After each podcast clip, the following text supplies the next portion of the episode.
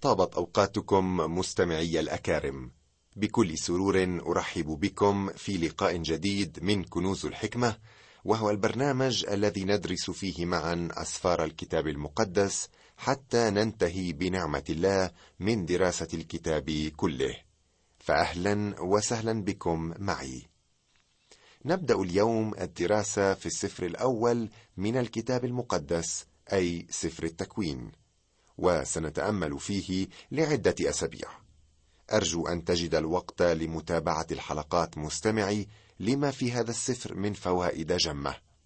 كما وأطلب منك أن تتزود دائما بدفتر ملاحظات أو كراسة وقلم إلى جانب كتابك المقدس حتى يتسنى لك تدوين الأفكار الهامة التي نتطارحها أما إذا كنت لا تملك نسخة من الكتاب المقدس فإني أدعوك أن تكتب إلينا على أحد العناوين التي تقدمها الأخت ميسون في نهاية الحلقة. واذكر الهدف من طلبك للكتاب المقدس فنحن لا نرسل إلا للمحتاجين فعلا إلى كلمة الله والجادين في دراستها. سأبدأ اليوم الحديث عن مقدمة السفر حتى يسهل علينا التأمل في الآيات فيما بعد وهي بمثابة نظرة عامة نلقيها على سفر التكوين وهي لن تحتوي على التفاصيل. يعتبر سفر التكوين صديقي المستمع واحدا من سفرين رئيسيين في الكتاب المقدس. هناك سفر التكوين الذي يفتتح العهد القديم وهناك إنجيل متى الذي يفتتح العهد الجديد. وأنا أشعر أن هذين السفرين أساسيان لفهم الأسفار المقدسة بأكملها.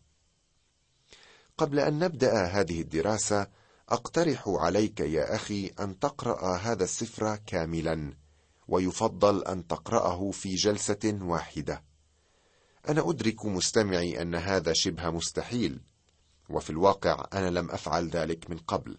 فقد قرأت السفر ودرسته على مراحل عدة. ولكنني أشجعك يا أخي وأشجع نفسي اولا أن تقرأ سفر التكوين دفعة واحدة وأنا متأكد أنك ستحصل على بركة خاصة من الرب. اسمح لي صديقي المستمع أن أقدم لك نظرة تلسكوبية عامة لسفر التكوين هي بمثابة مسح شامل للسفر.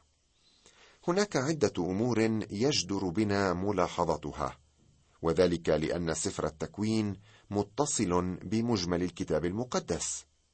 إن سفر التكوين هو سفر البدايات فيه تذكر أمور عديدة للمرة الأولى مثل الخلق الرجل المرأة الخطية يوم السبت الزواج العائلة الحضارة الثقافة الجريمة الذبيحة الفداء الأجناس اللغات والمدن. كما وأنك ستجد جملا معينة تتردد باستمرار. مثلا هذه مواليد فلان وهي جملة هامة تعرف بعائلات التاريخ الأولى. ونحن يا صديقي أفراد في العائلة البشرية التي بدأت في سفر التكوين. يصور لنا هذا السفر عددا لا بأس به من الشخصيات حتى أن أحدهم نعت السفر بأنه سفر حياة الأشخاص. فيه نجد إبراهيم إسحاق يعقوب يوسف فرعون والأحد عشر ابنا ليعقوب. ستجد أن الله يبارك باستمرار إبراهيم وإسحاق ويعقوب ويوسف كما وهناك بركة للوط وأبي مالك وفوطفار والساقي وفرعون. وفي سفر التكوين تجد ذكرا للعهد. هناك أيضا عدة ظهورات للرب أمام الآباء خاصة إبراهيم. المذبح بارز للغاية في السفر والغيره في البيت موضحه تماما. أكثر ذكر لمصر هو في سفر التكوين. دينونة الخطية موجودة هنا كما نلاقي عدة خيوط من العناية الإلهية. طيلة دراستنا لسفر التكوين علينا مستمعي أن نتخيل الصورة الكبرى. تخيل أنك تقف على جبل عال وتنظر إلى الأسفل فترى المدينة أمامك بمجملها. تحصل على نظرة عامة لكل المدينة. أما إذا نزلت من على الجبل ووقفت أمام المدينة مباشرة فإنك قد لا ترى سوى الواجهة أو زاوية معينة محدودة ويبقى عليك أن تقترب أكثر لترى أكثر وهلم جرة. هناك طريقتان لدراسة الكتاب المقدس فهناك ما يسمى بالطريقة التلسكوبية أو العامة والطريقة الميكروسكوبية أو الدقيقة التي تهتم بالتفاصيل. هذا ما ذكرته سابقا في حديثي عن درس الكتاب المقدس. نحن الآن نقوم بعمل الدراسة التلسكوبية وسنبدأ غدا الدراسة الميكروسكوبية في سفر التكوين. قال أحد الوعاظ الإنجليز ما يستحق أن يطبع في أذهان وقلوب المؤمنين اليوم وأنا أقتبس قوله من أحد كتبه. يقول نحن نعيش في عصر الكتب فهي تنصب علينا من دور النشر بأعداد هائلة متزايدة ومن مختلف الأنواع. كتب الإرشاد والقراءة والمقالات وكتب التأمل والنقد كتب تتكلم عن الكتاب المقدس والأناجيل وما إلى ذلك. ولكن كم من الوقت والجهد نعطي لقراءة الأناجيل نفسها؟ كثيرا ما نواجه إغراءات لقراءة الكتب الحديثة حول الحق الكتابي الذي يأتينا بشكل أكثر بساطة للقراءة وبالتالي يكون مقبولا جدا. ولكن ليس هذا الذي يدخل إلى أعماق قلوبنا ويصبح ملكنا. علينا أن نعرف أن الأشياء الثمينة لا نحصل عليها بالطرق السهلة. علينا أن نبذل قصارى جهدنا. هكذا الحال بالنسبة للكنوز الإلهية كنوز الحكمة والنعمة التي يجب أن نسعى إليها بكل طاقتنا. تماما مثل الرجل الذي يبحث عن اللآلئ في أعماق البحار. هذا ما قاله أحد الوعاظ الإنجليز. فعلا أقوال معبرة. فأنا أؤمن أيضا أنه لا يوجد كتاب في العالم يستطيع أن يكلم قلوبنا كالكتاب المقدس. مئات الألوف من الكتب تظهر وتختفي على مر السنين وكر الأجيال ويبقى الكتاب المقدس من دون منازع. وبينما الكثيرون يتجاهلونه لعدم ارتياحهم لتعاليمه التي تقض مضاجعهم يبقى الكتاب المقدس الأول في العالم أجمع. لهذا السبب أدخلنا النصوص الكتابية على هذه الدراسات كما هي. سنقوم بقراءة الآية أو الفقرة ثم نتناولها بالتأمل والتعليق. وسأستخدم دائما الترجمة المعتمدة رسميا والمعروفة باسم ترجمة فان دايك أو البستاني إلا إذا اقتضت الحاجة غير ذلك. مستمعي العزيز لو طلبت منك أن تقسم لي سفر التكوين إلى قسمين فكيف ستفعل ذلك؟ الغريب في الأمر أن القسم الأول من السفر يشكل وحدة متكاملة تبدأ من الأصحاح أو الفصل الأول وتنتهي بالأصحاح الحادي عشر. أما القسم الثاني فيبدأ من الأصحاح الثاني عشر وحتى نهاية السفر أي الأصحاح الخمسين. يختلف القسمان عن بعضهما البعض في عدة نواحي. يمتد القسم الأول من الخليقة وحتى إبراهيم أما الثاني فيمتد من إبراهيم وحتى يوسف. يتعامل القسم الأول مع المواضيع الكبرى التي ما زالت تحير ألباب الناس اليوم كالخلق في الأصحاحين الأول والثاني وبعد البيان التمهيدي الخاص بالخليقة نجد حياة الأشخاص التي فيها صورة كاملة للحياة الإلهية في النفس من بدايتها. نجد سقوط الإنسان في الخطية ودخول النور في أعماق نفس الخاطئ بدخول كلمة الله. كذلك نجد إعداد النعمة للخاطئ وذلك في الأصحاحين الثالث والرابع. وقائع الطوفان أيام نوح تأتي من الأصحاح الخامس وحتى التاسع. وهنا نرى اجتياز نوح في مشهد دينونة العالم القديم وخروجه منه بسلام إلى مشهد جديد مقبول من الله في قيمة الذبيحة التي تنسم منها رائحة الرضا والقبول. كذلك يحكي القسم الأول عن برج بابل وتعدد لغات العالم وذلك في الأصحاحين العاشر والحادي عشر. أما القسم الثاني فيتعلق بالشخصيات. إبراهيم رجل الإيمان من الفصل الثاني عشر وحتى الثالث والعشرين. وحياة إبراهيم في كنعان التي قضاها كغريب ونزيل لكن كعابد تعطينا نتيجة ما فات. ثم إسحاق الابن المحبوب من الأصحاح الرابع والعشرين وحتى السادس والعشرين وهو يكلمنا في تصرفاته عن إنكار الذات وضبط النفس والتسليم ليد أبينا الذي معه أمرنا. وهذا هو السبيل الوحيد لحياة هدوء البال وراحة الفكر وتمتع القلب بالله. يعقوب الابن المختار والمعاقب في الوقت ذاته. من الأصحاح السابع والعشرين وحتى السادس والثلاثين يكلمنا يعقوب عن تأديبات الله لأولاده للقضاء على ثمار الطبيعة القديمة فينا. وأخيرا يوسف وعذابه ومجده. نجد الحديث عنه من الفصل السابع والثلاثين وحتى الخمسين. ويوسف يشكل أكمل صورة للمسيح يتألم لا لأجل الخطية بل لأجل البر بالغا إلى ذروة السمو والتفوق على العالم وإلى كمال البركة والغبطه من الله القدير. كان هذا التقسيم الرئيسي وهناك تقسيم آخر رئيسي يتعلق بالزمن وأنا أعتبره مهما للغاية. حيث يغطي القسم الأول من السفر أي الأحد عشر اصحاحا الأولى فترة زمنية تقارب الألفي سنة بل أنها تزيد عن ذلك.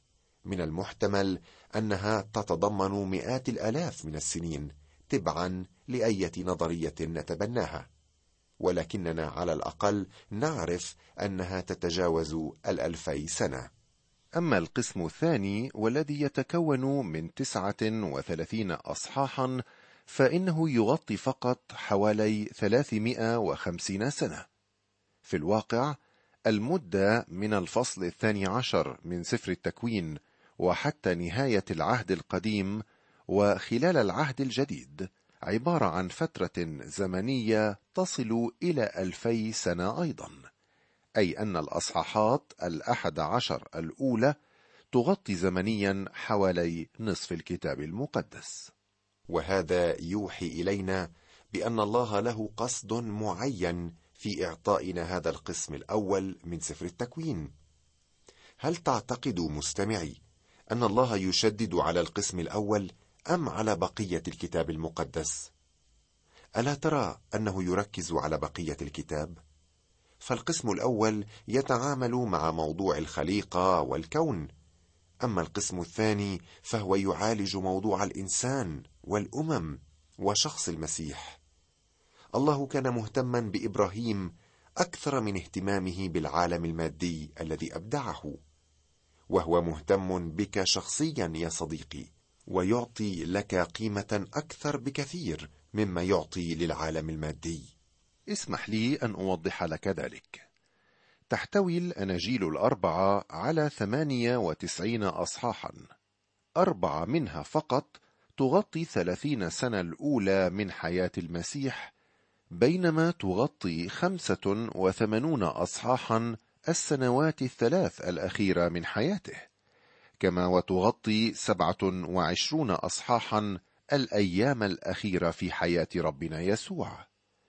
لابد وأنك توافقني أن روح الله يشدد على القسم الأخير على الأيام الأخيرة من حياة المسيح لأنها تحوي موت ودفن وقيامة المسيح التي هي لب الإنجيل.